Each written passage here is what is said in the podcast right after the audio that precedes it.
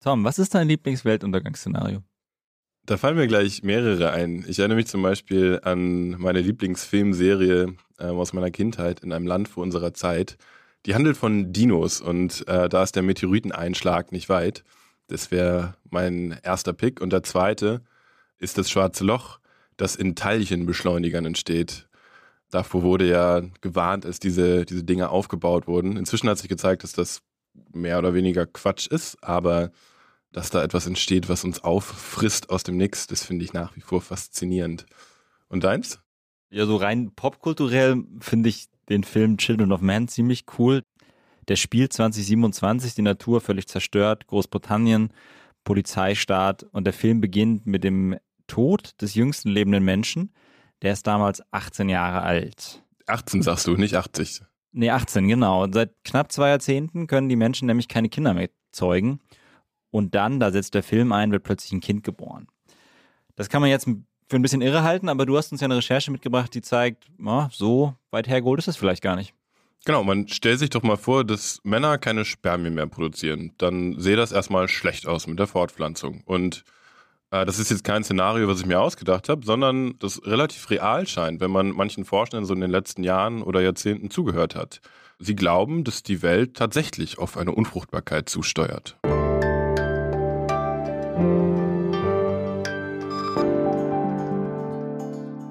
Herzlich willkommen bei Woher weißt du das, dem Podcast von Zeitwissen. Ich bin Jakob Simmang und freue mich, dass Sie heute zuhören. Und mit mir im Studio ist Tom Kattwinkel, Redakteur im Gesundheitsressort von Zeit Online. Hallo Tom. Hallo Jakob. Tom, wir wollen heute über eine globale Krise sprechen. Eine globale Krise etwas anderer Art, nämlich über eine globale Spermienkrise. Du hast uns eine Recherche mitgebracht, die zeigt, dass die Welt ein Problem mit der Fruchtbarkeit bekommen könnte. Aber deine Recherche zeigt auch, das ist erstmal nur eine Theorie und nicht jeder unterschreibt das. Wenn man genau hinschaut, wird das ganz schön verwirrend. Genau, ich habe mal ein O-Ton mitgebracht, mit dem ich gern starten würde. We have nowadays around the world a silent pandemic, a public health, well, I don't know if to say crisis, but a public health challenge that we do not address.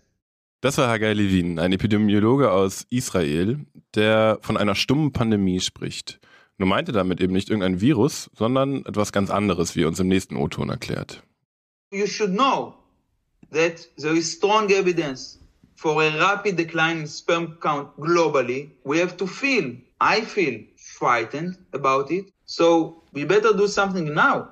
So my own children will, I want to become grandfather and grand grandfather. And the ways that we are going, I'm, I don't know if it will happen.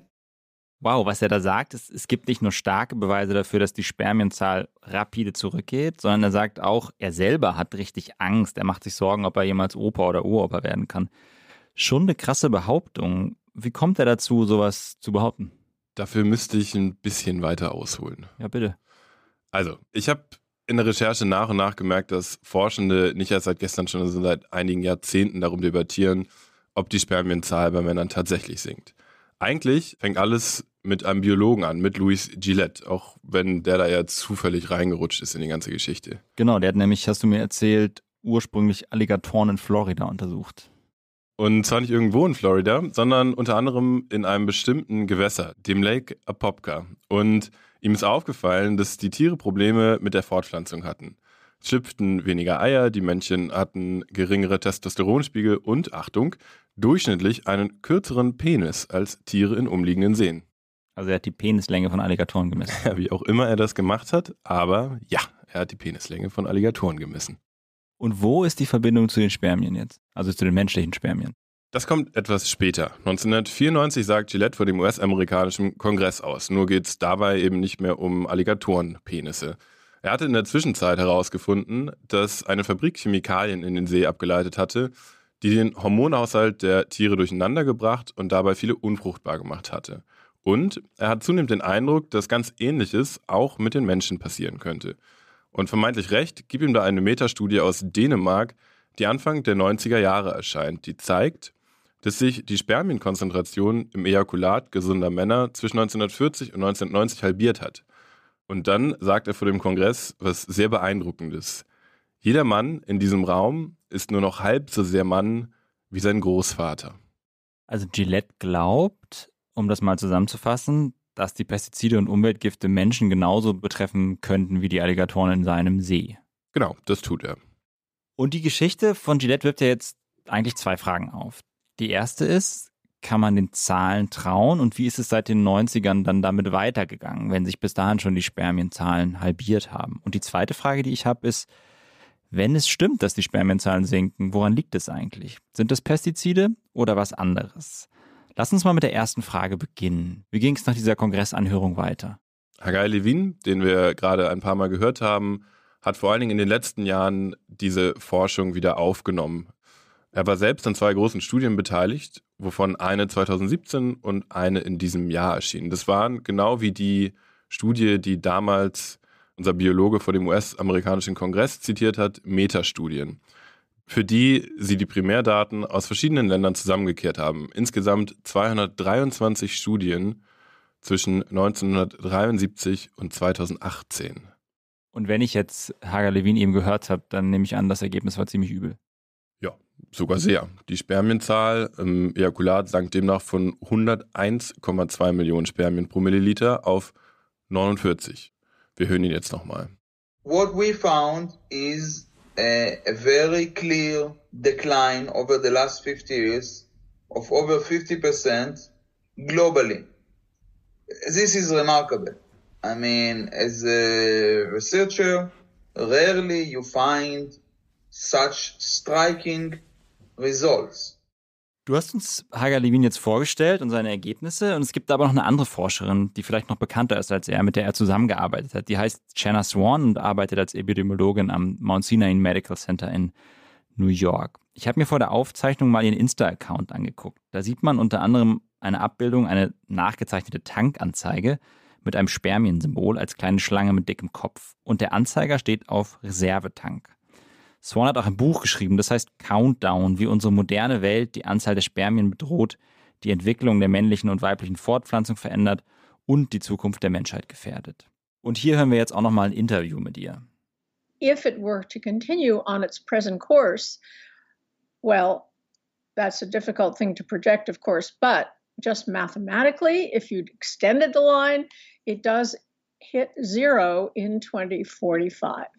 So that's the median sperm count. That means half of men would have no sperm.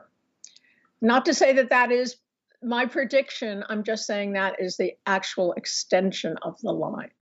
Was die nämlich sagt, ist, die Spermienzahl ist nicht nur gesunken um ungefähr die Hälfte in den letzten 50 Jahren, sondern sie sagt auch, wenn es so weitergeht, dann hätten die Männer in 20 Jahren eigentlich gar keine Spermien mehr. Also wenn man es rein mathematisch mal fortzeichnet, diese Kurve. Dann würde der Mensch also aussterben und damit sind wir wieder ganz am Anfang bei unserem Doomsday-Szenario.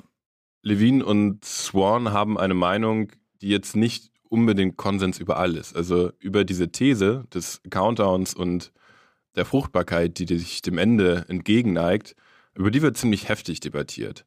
Dolores Lamb zum Beispiel kritisiert, diese Analysen relativ stark. Sie ist stellvertretende Direktorin der Urologischen Klinik an der New Yorker Cornell University und erforscht selbst seit Jahrzehnten die Biologie der männlichen Fortpflanzung, berät also Paare mit Kinderwunsch, schaut sich Spermien unter dem Mikroskop an, dass weltweit bald nur noch unfruchtbare Männer rumlaufen, das kann sie nicht so recht glauben. Sie ist sich relativ sicher, dass es nicht der Fall ist. So I think that the problem has been that the initial publication by Carlson and colleagues in 1992, this 50% decline, which has been reported, is due to a number of different problems. The primary problem is that the data is bad. So there is no standardization worldwide that is used to perform semen analysis. And so when the data is bad, you can do all the statistics in the world and still come up with a result, but it's meaningless because data input is bad. The conclusions will be bad. Was sie also sagt, was das Problem mit den Analysen ist von Swan und Levine, ist, dass man einerseits erstmal genau verstehen muss, wie die Daten erhoben werden und dass man andererseits eben überhaupt gute Daten braucht. Und Lamb sagt, die Spermienzahlen, die in die Analyse eingehen, sind einfach nicht verlässlich. Und dafür gibt es ein fantastisches englisches Sprichwort, Jakob. Kennst du das? Garbage in, garbage out. Also, wenn man irgendwo Müll reinsteckt in eine Analyse, kommt auch Müll wieder raus. Genau das. Aber Lamb sagt jetzt nicht einfach nur, das ist alles Müll, sondern sie nennt auch einige Gründe dafür. Everything has changed over the past. Now it's over 50 years of semen analysis manuals by the WHO, which are the guidelines that are supposed to be used for all semen testing. Also sie sagt, dass die Art und Weise, wie Spermien im Labor gezählt werden, sich stark verändert hat. Und während früher ein paar Menschen rund ums Mikroskop standen und geschaut haben und gesagt haben, ah, ich sehe und so und so viele Spermien, ist es heute viel standardisierter. Was heißt denn das genau standardisierter und was kann man da falsch machen? Gehen wir das mal ein bisschen plastischer an. Also wenn jemand eine Spermaprobe abgibt, dann muss er erstmal den Becher beim Masturbieren treffen. Dann müssen diese Spermien verdünnt werden, weil sie sich dann eben nicht mehr bewegen. Das heißt, wenn man sie dann unter dem Mikroskop zählt, geht das leichter. Und man packt eben nicht einfach nur so einen Tropfen Ejakulat auf den Objektträger, sondern man packt dieses Ejakulat in bestimmte Zählkämmerchen. Und diese Zählkämmerchen haben sich über die Zeit eben auch verändert. Aber jetzt haben wir darüber gesprochen, was es für Standards gibt. Viele Labors halten sich heute noch überhaupt nicht an die. In der EU zum Beispiel waren es 2012 gerade einmal jedes vierte Labor das diese WHO-Standards beim Zählen einhielt. Und eine andere Untersuchung zeigt, dass die Zahlen von ein und derselben Probe enorm schwanken, je nachdem, wer zählt. Teils zwischen 19 und 90 Millionen Spermien pro Milliliter bei ein und derselben Probe. Lamb fasst das dann nochmal so zusammen. Semen analysis is the most poorly performed test in all of laboratory medicine and clinical diagnostic medicine. And So, as a result, trying to make sense and look at the data and what this data means for men's health is impossible to assess because the data itself is bad. Also nehmen wir mal an, Lamp hat recht mit dem, was sie sagt. Und die Spermienzahlen, die eingeflossen sind in die Analyse von Levine und Swan, sind einfach nicht gut. Das ist ja aber dann noch kein Beweis, dass die Spermienzahlen weltweit nicht abnehmen. Genau, das sagt sie aber auch gar nicht. Sie sagt eher, wir können es einfach nicht wissen, weil wir die Daten dazu nicht haben. Und deshalb ist es völliger Quatsch, so eine Doomsday-Szenarien zu propagieren, weil man das erst dann machen sollte, wenn man wirklich Daten dafür hat. Okay, finde ich ein bisschen unbefriedigend jetzt, weil wir quasi jetzt ja gesagt haben, wir wissen nichts. Ja? Gibt es nicht doch irgendwie gute Daten? Doch, es gibt auch ein paar gute Studien über Spermienzahlen, die tatsächlich richtig gut gemacht sind und auf die diese methodische Kritik von Lamb eben gar nicht zutrifft. Zum Beispiel eine aus Dänemark. Die stammt nämlich spannenderweise von derselben Forschungsgruppe, ähm, die wir ganz am Anfang schon mal hatten, beziehungsweise die Louis Gillette damals vor dem US-amerikanischen Kongress zitiert hatte. Also die Autorin der ersten Metastudie. Und die haben sich nach dieser Metastudie gedacht, Mensch, das müssten wir aber jetzt nochmal etwas besser nachvollziehen, was wir da erstmal in groben Zahlen sehen und haben daraufhin eine enorm aufwendige Studie initiiert. Mit Militärrekruten war das. Genau, die Gruppe untersuchte zwischen 1996 und 2010 jedes Jahr das Ejakulat von wirklich einer ganzen Menge von Rekruten sogar und das im Raum Kopenhagen, Jahr für Jahr, unter enorm strengen Qualitätsstandard. Man muss sich das mal vorstellen, das ging teilweise so weit, dass sie den Objektträger das Mikroskop auf exakt 37 Grad aufgeheizt haben, damit das auf gar keinen Fall irgendwelche Verzerrung während der Messung gibt. Und das Ergebnis dieser Studie war, anders als sie es erwartet haben und anders als sie es jetzt in ihrer Metastudie vorher herausgefunden haben, sank die Spermienkonzentration halt nicht, sondern sie stieg tatsächlich von 43 auf 48 Millionen Spermien pro Milliliter. Also in der dänischen Studie, in dieser gut kontrollierten Studie sehen wir eine Zunahme. Ja, tatsächlich. Wobei zur Wahrheit eben auch gehört, es gibt nicht nur diese dänische Studie auf der Welt, sondern es gibt auch ein paar andere gut gemachte Studien, zum Beispiel im finnischen Turku, auch wenn die etwas kleiner ist, die zwischen 1998 und 2006 eine kleine Abnahme der Spermienzahl zeigt. Wenn man also in Länder reinzoomt, dann sehen wir, dass es mitunter auch sehr unterschiedlich sich entwickelt. Genau, und das schreiben auch die Autoren einer im letzten Jahr in Nature erschienenen Studie, die sagt, dass die Ergebnisse von großen Meta-Analysen wie der von Levine und Swan einfach nicht schlüssig seien. Interessant. Was hat Levine denn gesagt zu der Kritik? Das habe ich ihn mal gefragt. Globally, based on the available data, we see a global decline. This is the average decline globally. Of course, I would expect that some population in some areas there is a stronger decline, and others there is no decline or even a leveling off, and maybe even a certain population there is an increase. I don't know. Again, similar to climate change, by the way. Er vergleicht die Spermienkrise hier also mit dem Klimawandel. Das ist schon ein bisschen schräg, denn am Klimawandel zweifelt ja inzwischen eigentlich kein Wissenschaftler mehr. Ja, aber es passt ja auch. Also wir haben am Anfang ja O-Töne gehört, das, das passt ja zu dieser Art der Kommunikation, wirklich der enormen Zuspitzung und auch Überspitzung. Lass uns darüber später nochmal sprechen, über die Kommunikation. Lass uns für den Moment nochmal bei der Spermienkonzentration bleiben. Ab wann gelten Männer denn als unfruchtbar? Ein wichtiger Faktor, wenn wir jetzt auch bei der Spermienkonzentration bleiben, über die wir die ganze Zeit gesprochen haben, ist genau diese. Nämlich, wenn Männer weniger als 15 Millionen Spermien pro Milliliter im Ejakulat haben, dann gelten sie laut WHO tatsächlich als unfruchtbar.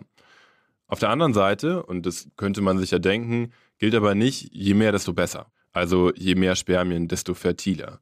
Studien zeigen nämlich, dass das nur bis zu einem bestimmten Wert von so etwa 50 Millionen pro Milliliter gilt.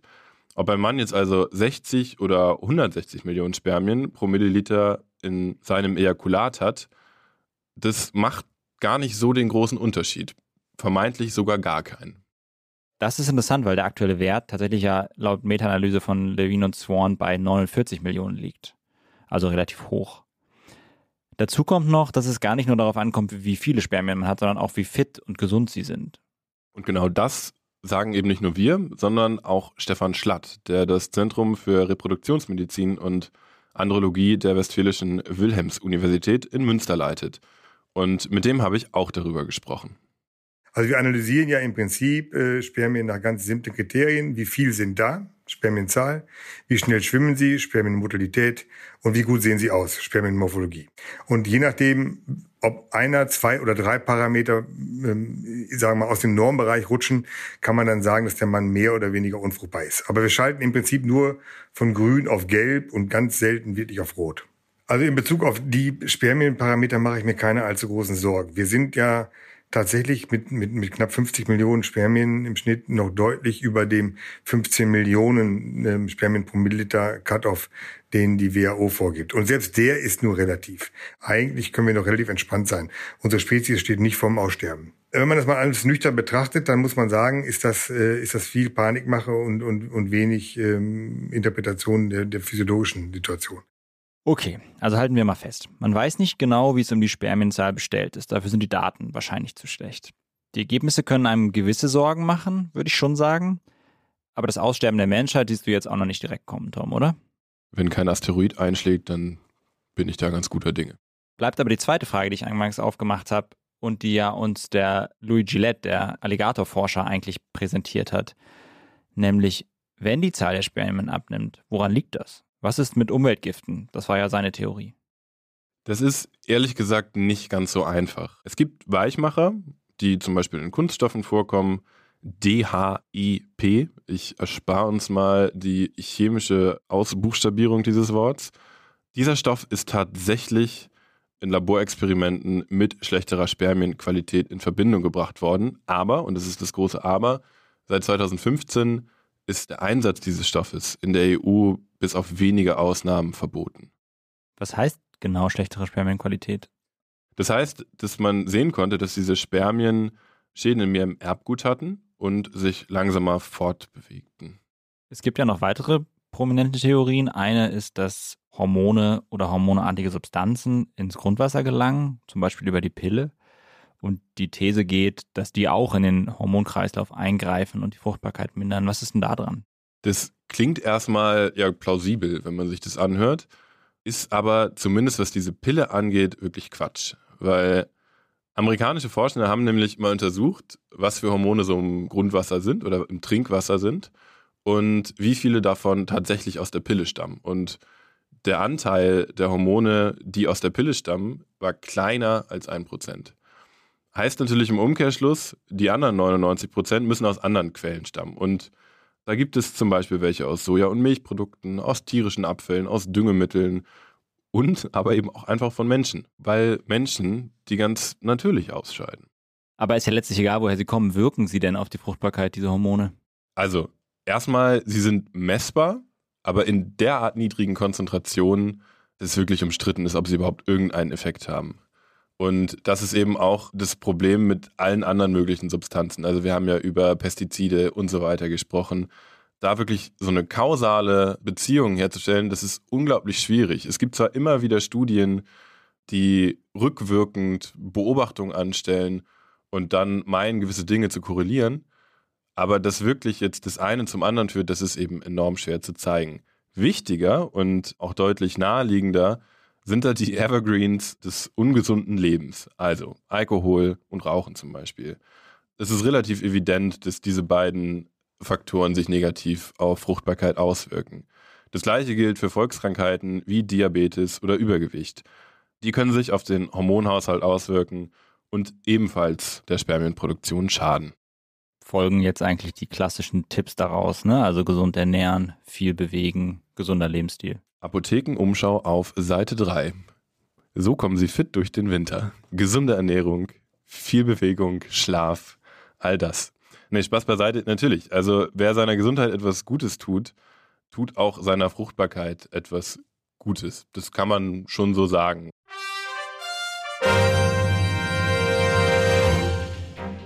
Was wir nicht erklären können.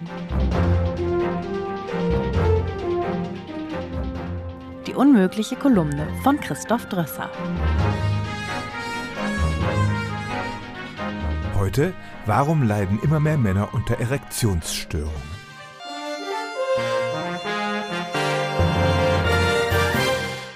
Im Alter lässt die männliche Potenz nach, das ist bekannt und auch nicht unbedingt beunruhigend. Unsere Gesellschaft altert, da ist es kein Wunder, dass Erektionsstörungen zunehmen. Aber die Zahlen steigen auch altersbereinigt, das heißt, auch immer mehr junge Männer gehen wegen erektiler Dysfunktion zum Arzt. Das Problem. Es gibt viele internationale Statistiken zu Erektionsstörungen, aber auch welche aus der Provinz. Die AOK im Nordschwarzwald schlug vor zwei Jahren Alarm. Zwischen 2016 und 2020 hatte die Zahl der Betroffenen jedes Jahr um durchschnittlich 3,7 Prozent zugenommen. Was sind die Ursachen dafür? Was wir schon wissen. Eine Erektionsstörung ist laut medizinischer Definition die Unfähigkeit, eine Erektion zu bekommen bzw. für den Geschlechtsverkehr ausreichend aufrecht zu erhalten. Aber das ist ein unscharfer Begriff. Bei manchen tritt die Schwäche ein einziges Mal auf, andere sind grundsätzlich nicht zum Geschlechtsverkehr fähig. Das macht Statistiken schwer vergleichbar. Eine gute Faustregel, der Anteil der betroffenen Männer entspricht ungefähr der Lebensdekade, also etwa 20 Prozent bei den Männern zwischen 20 und 30 und 60 Prozent bei denen zwischen 60 und 70. Die männliche Erektion ist ein komplizierter körperlicher Prozess, der nicht rein mechanisch abläuft. Die Psyche ist ebenfalls beteiligt und Versagensängste können die Standfestigkeit beeinflussen. Dementsprechend gibt es auch viele verschiedene Erklärungsversuche für die steigenden Zahlen. Was wir nicht erklären können. Hier sind im Schnelldurchgang ein paar gängige Erklärungen für die Zunahme der Erektionsstörungen. Keine davon schließt andere aus, es können also mehrere Erklärungen stimmen.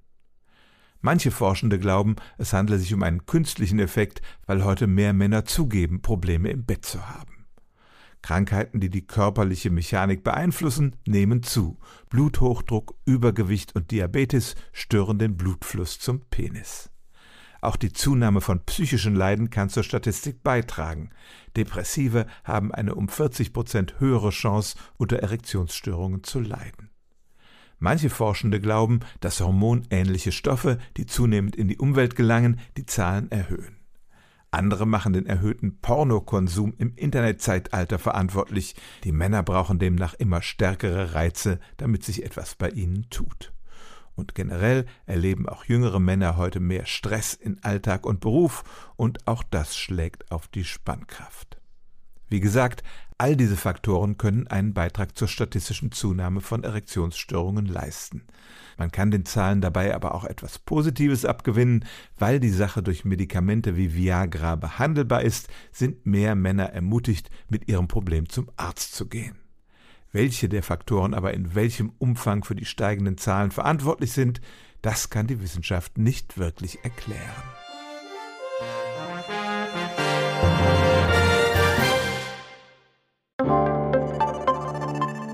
Werbung Prime-Mitglieder hören Woher weißt du das bei Amazon Music ohne Werbung. Lade noch heute die Amazon Music App herunter.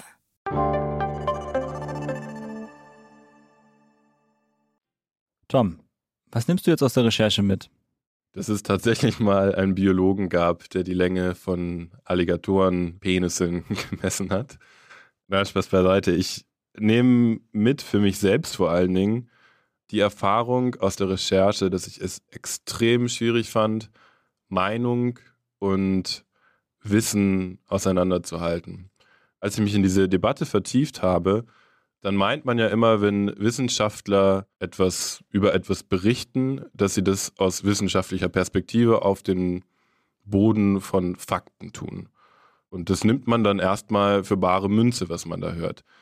Wir haben jetzt aber ja darüber gesprochen, das herausgearbeitet, dass es offensichtlich nicht immer der Fall ist, sondern dass bei dem Gesagten Meinung und das Berichten über Fakten hier und da verschwimmt.